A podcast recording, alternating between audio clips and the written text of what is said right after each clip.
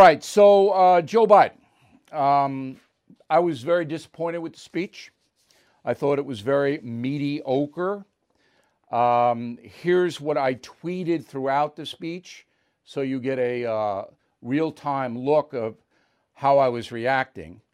Um, at 11:24, I set the stage and said everything in Washington is calm.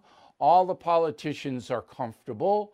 You just saw Mike Pence there. Let's run in some B-roll of everything we have, um, and it was. It, it, was a very calm, um, even jovial uh, pre-game show, if you will. Doing no menace in the air, nothing. Everybody looked good. It was cool day, but not blustery. Um, and so it was fine. Then at 11:40, I said, "Nice rendition of the national anthem by Lady Gaga." No one knelt.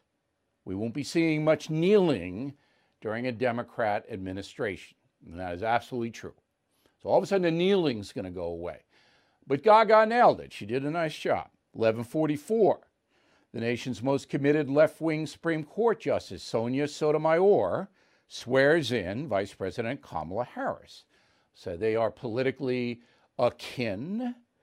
And if those ladies had their way, I tweeted, America would be a far different country, which is absolutely true. At 1147, I said, I tweeted, nice This Land in America, the beautiful rendition by Jennifer Lopez. There's Jennifer. And uh, there was no dancing, which was a good thing probably for the for the display. At 11:50, I said, "quote Crisp oath delivered by Chief Justice John Roberts, who will play a major role in any legal proceedings against Donald Trump." Okay, so keep your eye on Roberts. 1206. I said standard political speech by President Biden. He condemned white supremacy and racism called for unity a number of times, did not mention leftist anarchy or the cancel culture, did not mention those things. Hope I'm wrong, but I expect ideological governance from Mr. Biden, which will not result in national unity. And finally, the last tweet was dark light, purpose resolve. Joe Biden's speech was standard issue, no clarity on the division that does indeed threaten the United States of America. Disappointing. Okay, so uh, I'll get to my analysis after I run in three sound bites from the new president. Soundbite number one go. The dream of justice for all will be deferred no longer. A cry for survival comes from planet itself. A cry that can't be any more desperate or any more clear. And now, a rise of political extremism, white supremacy, domestic terrorism that we must confront and we will defeat. Now, is that domestic terrorism? Does that include Antifa and the Black Lives Matter movement? You see, if you're going to do the unity thing, you've got to put all the hate groups into one pot. But he didn't do that, did he? Soundbite number two go. Politics doesn't have to be a raging fire, destroying everything in its path. Every disagreement doesn't have to be a cause for total war. And we must reject the culture in which facts themselves are manipulated and even manufactured. Okay, does that mean no more anonymous sources in the press to destroy you, Mr. Biden, or your predecessor, Donald Trump? Is that what that what does that mean? What does that mean? Okay, I mean, I'm a guy who deals in facts, so we must reject a culture in which facts themselves are manipulated and even manufactured. All right, so that's propaganda you're talking about, right? So where where is that propaganda? Where does it lie? Is it Fox News? Is it CNN? Where, where is it? We don't get that. We don't get anything specific. And the final soundbite go. Our history has been a constant struggle between the American ideal that we're all are created equal and the harsh, ugly reality that racism, nativism, fear, demonization have long torn us apart. The battle is perennial, and victory is never assured. Through Civil War, the Great Depression, World War, 9 11, through struggle, sacrifice, and setbacks, our better angels have always prevailed. In each of these moments, enough of us, enough of us have come together to carry all of us forward. Now, that was the best part of this speech because that's true. If you look at the history of this country, we have always turned wrongs around. Not perfectly, and it takes a while to do that. Slavery is a perfect example. It took a hundred years for African Americans to get parity of opportunity in this country. Happened, but it took a long time. Depression took 12 years to turn it around. Okay, so summing up, whoever wrote Biden's speech wasn't going to be specific about anything, and that's a hallmark of Biden's campaign. He never says, well, This is what I'm going to do. All he had to say today would have been, I would like the people who want to impeach Donald Trump to stand down. I don't think that's necessary for our country going forward. I want to bring unity with the 74 million people who voted for Mr. Trump I want to be respectful to them. I want to be their president as well. So therefore, I'm calling for this thing to go away, this impeachment.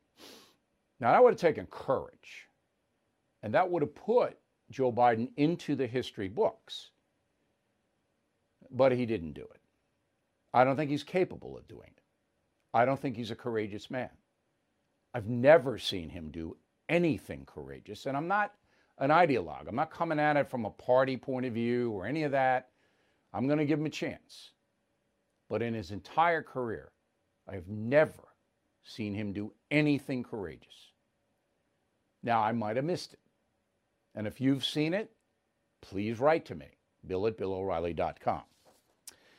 Now, the reaction to the speech was from the media. It's the greatest speech since Lincoln's second inaugural address. That's Malice Toward None. The greatest speech ever. Roll it. I thought it was a great speech. Um, I've been listening to these inaugural addresses since 1961. John F. Kennedy, Ask Not. I thought this was the best inaugural address I ever heard. Okay. Now, this is speculation, and it might not apply to Mr. Wallace but it's hard for me to believe as a historian that uh, anyone would take that point of view. However, you must understand when politicians and media people say things, they have an agenda. It is very important for certain news agencies to have access to President Biden. Very important. Now, Mitch McConnell is playing that game too. He wants to be Biden's pal because he wants the Republicans to have a semblance of power. So that's why you're seeing McConnell slam Trump. Again, I'm not telling you anything specific here because it wouldn't be fair of me to do that. I am telling you that when you hear things like that that don't quite add up, there's usually a reason they're being said. All right, let's get back to the violence. Now, this was hyped by the media that there was going to be violence on Inauguration Day by deranged Trump supporters and white supremacists and militias and all of those people. They were going to go wild. Well, they didn't go wild. And here's what I said on January 12th. FBI says there are going to be attacks everywhere on Inauguration Day.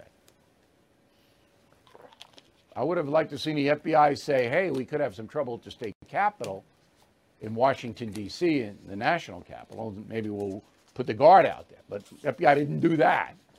Didn't have any warning about that. But now, on Inauguration Day, all these right wing goons are going to come out and cause trouble. and he'll be heavily armed. Do I believe that? No. That's why you're watching me right now, listening to me on the radio right now. That's why you're BillO'Reilly.com premium and concierge members. All right, Donald Trump. So he takes off in the morning. Uh, he made a mistake by not explaining why he did not go to the inauguration. All he had to say was, look, I don't want to be a, a distraction. And he would have been had he gone. Of course, everyone would have known that. Would have been tension in the gallery. So he could have said, look, I'm not going because of that. But he didn't say that because he doesn't listen to me. anyway, he gave a speech at uh, Andrews Air Force Base before he departed for Palm Beach. I got two sound bites from the speech for you. Roll the first one. We must never forget that while Americans will always have our disagreements, we are a nation of incredible, decent, faithful, and peace loving citizens who all want our country to thrive and flourish and be very, very successful and good. We are a truly magnificent nation. All Americans were horrified by the assault on our Capitol. Political violence is an attack on everything we cherish as Americans. It can never be tolerated. Now more than ever, we must unify around our shared values and rise above the partisan rancor and forge our common destiny. All right, that was nice. That was fine. Does President Trump believe that? Yeah, to some extent. But I believe he sees himself as a victim. Second soundbite, roll it. At the center of this heritage is also a robust belief in free expression, free speech, and open debate. Only if we forget who we are and how we got here could we ever allow political censorship and blacklisting to take place in America. It's not even thinkable. Shutting down free and open debate violates our core values and most enduring traditions. In America, we don't insist on absolute conformity or enforce rigid orthodoxies and punitive speech codes. We just don't do that. All right, now, this is the most important part of the day. Trump is condemning the censorship that took him off Twitter. Biden, if you noticed, was condemning false information not exactly justifying the social media companies that are practicing censorship. Not exactly, but close. Those are the two positions. Which will prevail? It's going to be a battle. All right, at the Trump speech in Andrews Air Force Base were his family, Mark Meadows, Chief of Staff, Stephen Miller, who wrote that speech you just heard, uh, Kash Patel, um, Congressman Ronny Jackson from Texas, Sean Spicer, and a bunch of others. Several hundred people there. Um, and uh, then the president took off at 9 a.m. He is in Palm Beach now. Before he left, the president pardoned a number of people. Uh, I was on a Hannity radio program today. He asked me about it, and I, I told him honestly, I don't really care. Barack Obama and Bush the younger, everybody pardons on their way out. You'll remember Bill Clinton pardoned that horrible Marc Rich and never explained it in a million years. The guy's dead now. The worst tax cheat in American history. Bannon got pardoned, Steve Bannon. Um, Lil Wayne got pardoned. Uh, what did he had possession of a firearm, I guess. Uh, Kodak Black, another uh, artist, he got pardoned. Kwame Kilpatrick, former mayor of Detroit, got pardoned for corruption. Um, and uh, Jeanine Pirro's former husband uh, got pardoned, and a bunch of others. But again, does it matter to you, to me? No, doesn't matter.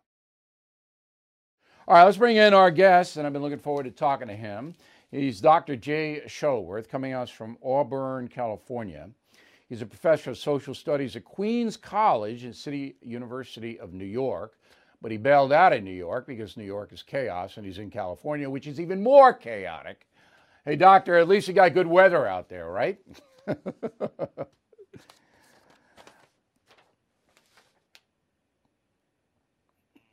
All right. Well, I'm glad because things are not good in the uh, Golden State. Anything stand out today in the inauguration to you?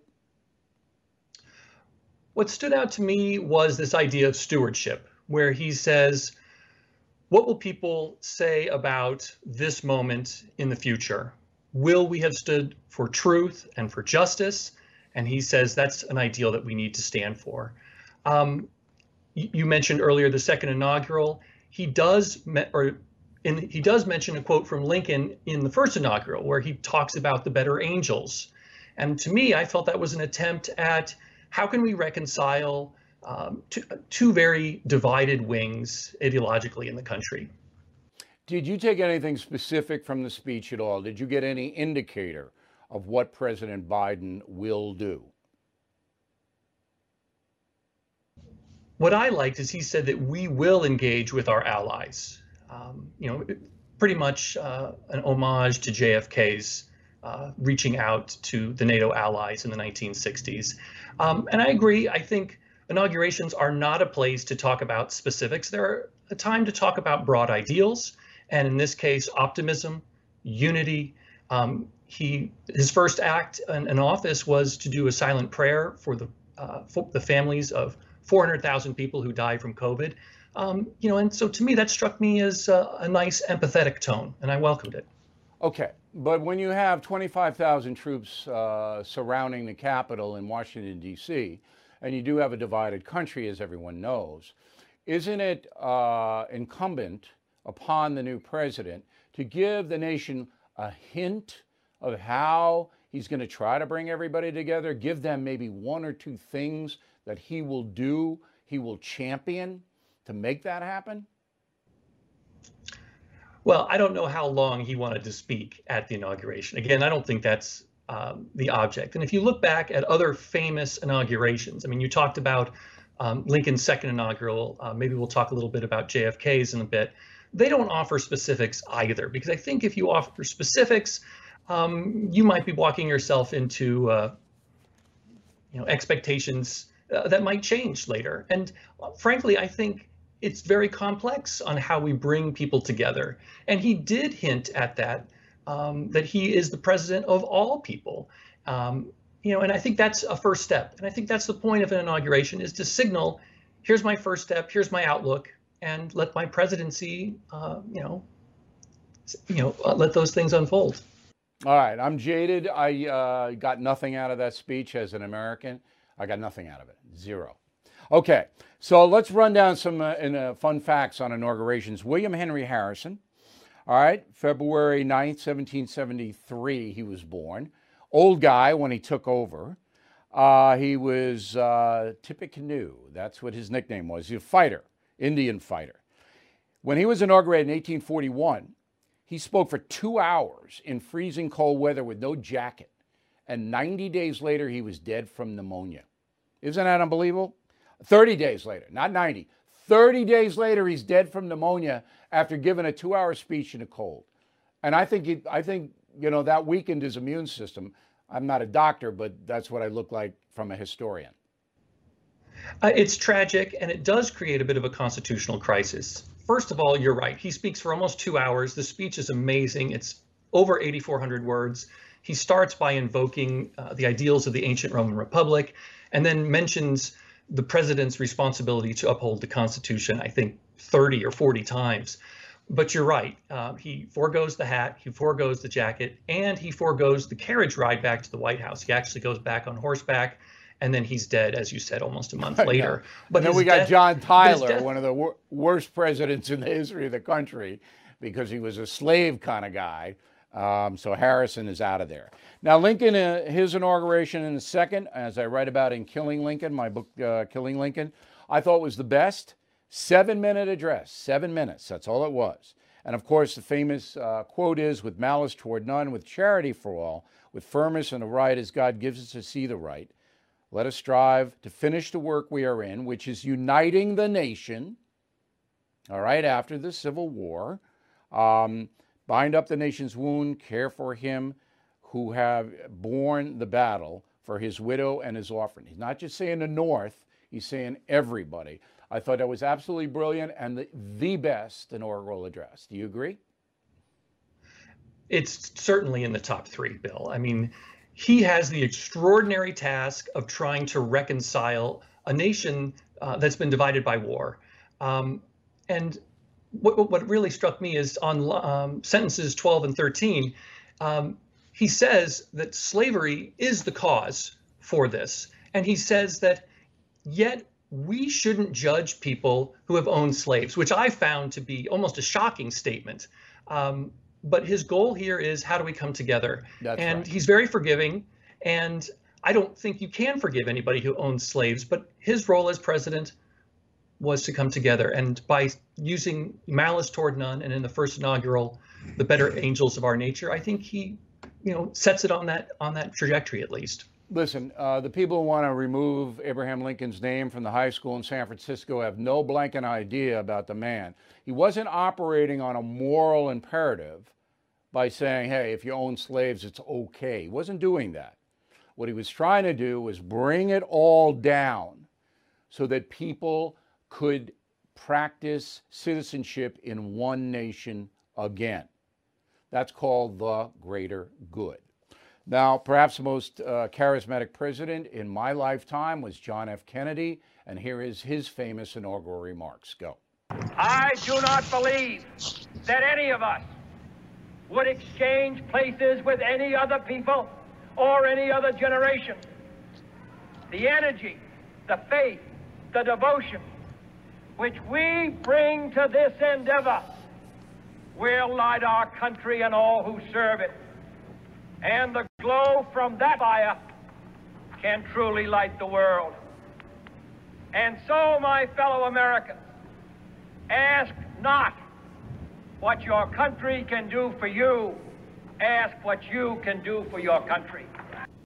JFK, 35th president, 43 years old when he gave that address, first Roman Catholic, and Joe Biden is the second Roman Catholic president. Now, it is stunning to me that some people think Joe Biden's address today was actually better than JFK's call for service, that all Americans unite to make their country better. How about you? What do you think? I'm not going to weigh in on that. I think it's too early. I think we need to see more about what Joe actually does, um, you know, to to put these things into action. And you're right. This speech by JFK is very much about service. He later asks, "Will you join in that historic effort?" And again, JFK himself, a World War II vet, I think feels very strongly about this idea of giving selflessly to the country. And what I appreciated with Biden's tone is that his theme was American anthem and you know contrasted with Trump's American carnage, I think there's more potential for people to come together and to serve a common good. What do you mean by American carnage? Well, I think Trump's well that was a quote from Trump's uh, first inauguration and I felt his tone was a little bit dystopian. And again, he says that the problems in America, he alone is qualified to um, solve them. And you know whether or not he what is or was wasn't the point. The point was I didn't hear the call for all Americans to join into uh, how do we make America better. And for Biden, until- I felt that he was speaking to all people. Not until today. I mean, Trump absolutely believed that he was walking into a corrupt situation and he wasn't going to sugarcoat it, which is why he won the first time around. And Biden is totally different than that. But again, I will be surprised if six months from now, we'll have you back, doctor, in six months, we see any kind of unification platform by the new Biden administration. I hope we do, but I'll be surprised. Hey, Doc, thanks for helping us out. Enjoy California. Now, Deroy Murdock is a, is a writer um, and uh, smart guy, I think. Uh, he and I wrote a column at the same time, almost simultaneously, about the Trump legacy. So, what Trump did well in his four years, because you're never going to get this from the mainstream media. So, let's just run it down. I think this is instructive. All right, so um, you know that Donald Trump cut corporate taxes. That was the big thing. Brought the corporate tax down to 21%. Biden says he's going to raise it. That stimulated corporations spending more money expanding their business. And when you expand your business, you hire more people, more jobs were created, lowest unemployment rate, lowest for minorities, all of that. All right, median income, the most important stat, goes up to close to $70,000 a year. All right, wages grew in 2019, for example, 3.6%, way more than inflation. So, on the economic front, Trump was very successful. And if anybody tells you that's not true, they are lying to you. Secondly, energy. And again, that's, you know, we're seeing energies go up. That's going to continue to happen because Biden's going to attack fossil fuel. Well, the United States is now energy independent. We don't have to buy from OPEC. And we export energy, bringing money into this country. It's going to stop, okay, under Biden. On the mass incarceration level, Trump was pretty liberal. I mean, he, he did a whole bunch of things to uh, free up people who were in prison for a long period of time who may have been unjustly sentenced. He did that. Then on the VA front, he totally reorganized the Veterans Administration and gave veterans the uh, right to use doctors in hospitals of their choice. Tremendous, tremendous uh, improvement there. All right, you know about the border wall, about 500 miles of it. We went over this in the top of the program. He made a deal with Obrador to stop the caravans and all of that. So um, 53% from 2019 to 2020 drop in people illegally crossing our border. 53%. Some of that was COVID, but most of it was Mexican army. ISIS, Trump destroyed it. All right? So al Baghdadi got it right in the head. Soleimani, the uh, Iranian terrorist, got it. Where's ISIS? When was the last time you heard about ISIS? Under Obama, ISIS ran wild. Obama Biden. Okay, did that. Israel signed four peace accords with Arab states. Now, does that influence you? No. But it's good for the world to have peace between Arab states and Israel, is it not? Think so. That was Trump. Um, China. That's a mixed bag because we don't know how much Donald Trump's trade um, war, tariff, whatever you want to call it, affected China. They'll never tell us the truth. But Trump was not soft on China. Biden will be. Wait and see. Operation Warp Speed, vaccine in less than a year against COVID. Who does that? That's almost a miracle. The unfortunate part is we have the vaccine and the government, federal, state, and local can't get it to us. What else is new? Big government. The scientists developed the vaccine because the feds are paying Pfizer and the others a bloody fortune. So the scientists did their job, and now we can't even get it to the folks because government never works on that level. Big government. Ugh. All right, here's a story that I hadn't been able to get to uh, because we've been so much. And this is a very, very important story for all Americans to hear, and you will not hear it anywhere else but here on the No Spin News. You're not going to hear this anywhere else. So, in Los Angeles, there was an illegal alien named Herbert Nixon Flores, 46 years old. There he is. He's from El Salvador, or was from El Salvador. MS 13 gang member. Herbert was deported 10 times and came back 11 times. He shot and killed his girlfriend, Karen Ruiz, in front of their three year old daughter. Baby is right in there. He kills Karen Ruiz. All right? Now, the cops finally in Los Angeles, finally try to run him down. And he killed himself. All right, so Flores killed himself. Now, since 1990, Flores had been convicted of carrying a concealed weapon, burglary, transportation of a controlled substance, that means a dope dealer, all right, driving under the influence, resisting arrest, vandalism, criminal threats, all of that deported him 10 times, okay? Came back 11 times. In September, he was arrested for domestic violence on Miss Ruiz, beat her up. ICE said to the LA County authorities, hold him. He's been boarded 10 times. We'll take him now. LA County, let him out. Let him out. And he killed Miss Ruiz. Now, you remember in 2015, I proposed Kate's Law. It got all the way up to the Senate. Who killed it? The turtle, Mitch McConnell. Remember that? He killed it single handedly. Karen Ruiz would be alive today if Kate's Law had been passed, and it would have been passed if not for Mitch McConnell, who wouldn't put it up as a standalone vote. Why? I can only speculate because I wrote it. I was the one who wrote it. What did it say? If you are a convicted felon and you're deported and come back, you are immediately arrested. And if convicted, and you would be because you're back, you get 10 years in a federal penitentiary. 10 minimum.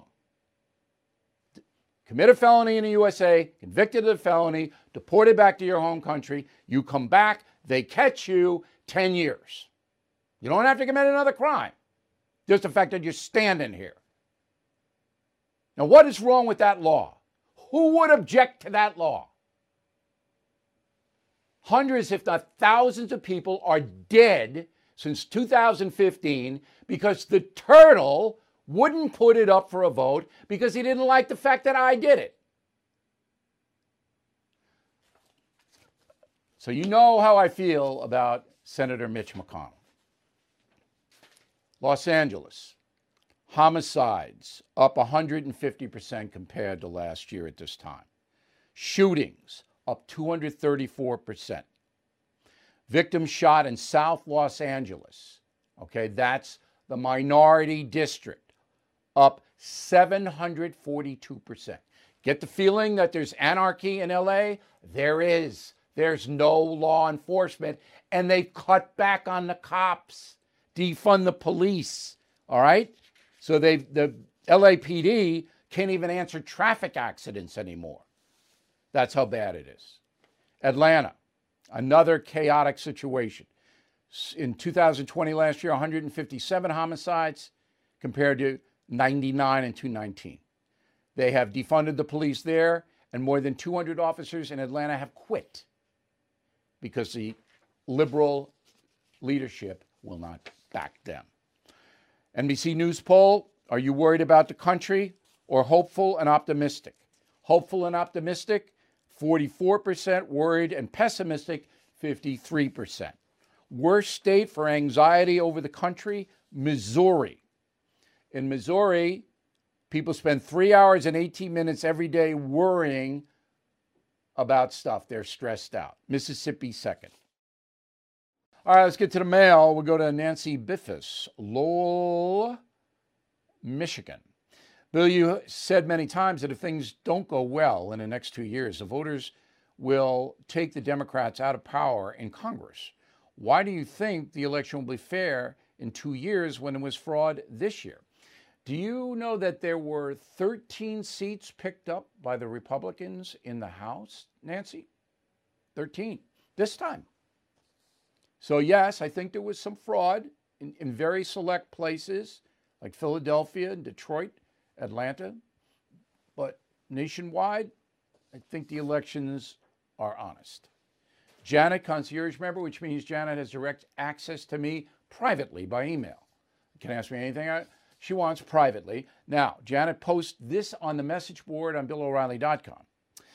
With all the Biden plans you laid out, Bill, you still want to give him a chance? Democrats have been courting immigrants since the Civil War just for votes. We'll give him a chance. That's the kind of guy I am. All right, maybe he'll surprise me. Maybe he'll enforce the border. Denise, tell me again, Bill, how the Republicans will take back the House and Senate when Biden will give millions of citizenship to illegals. Well, if he does that, that's going to help the Republicans. The more chaos there is with illegal immigration, the more the Republicans will be helped. Robert, Bill, you said Biden wants to raise corporate taxes Was a Pfizer CEO too stupid to know this when he torpedoed Trump? Pfizer would have made less money under Trump because Trump was going to cap the amount of, uh, of they could charge for their drugs. Biden's never going to do that. Drug companies and lawyers are going to go run wild under Biden. Okay, so everybody thinks that Biden's going to keep the cost down. He's not. So it was a pure Pfizer knew Trump was worse for them than Biden. Eugene, concierge member, thank you, Eugene. When Lady Gaga sings the national anthem, I wonder how many will be kneeling. I don't think you're going to see anybody kneeling at the inauguration more. Could be wrong. I don't think you will. Paul Butko, Sarasota, Florida. It seems to me that the new administration will be leading America down a godless path, the opposite to which America was founded upon. Well, uh, Biden's going to go to church every Sunday. He's always has. As I said, he I think he's dragging Mitch McConnell in on this coming Sunday.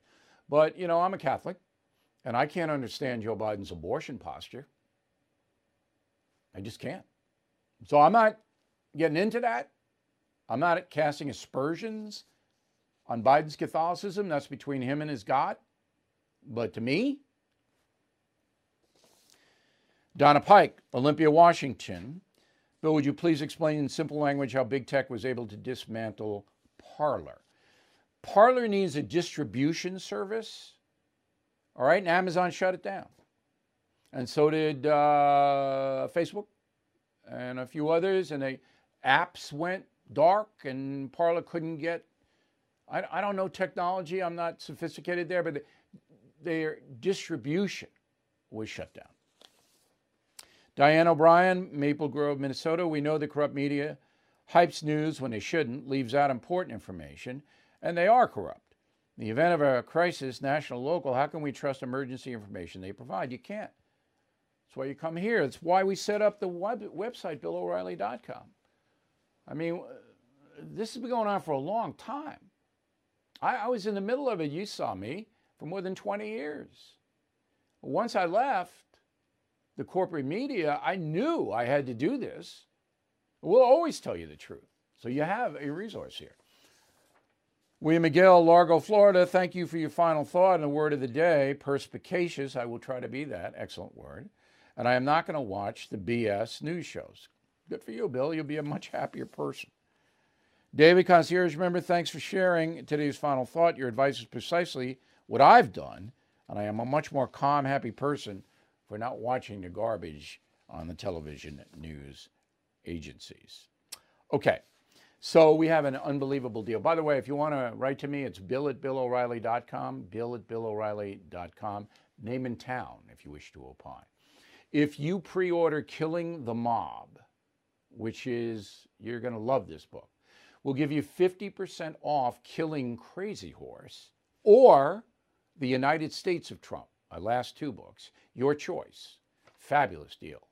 So I hope you take advantage. Word of the day when writing to us, not be a curmudgeon. Some people allege that I am a curmudgeon. I can't believe they do that, but they, they do. Don't be a curmudgeon. All right, final thought in a moment. All right, here's the final thought of the day. It was January 21st, 1985. Ronald Reagan being inaugurated for the second time. Outside the Capitol, it was seven degrees, wind chill 25 below. Standing outside the Capitol was me, your humble correspondent, on assignment for KATU TV in Portland, Oregon. I was the anchorman there. Portland was a far different place back then than it is now. I was freezing, but I did the live shot.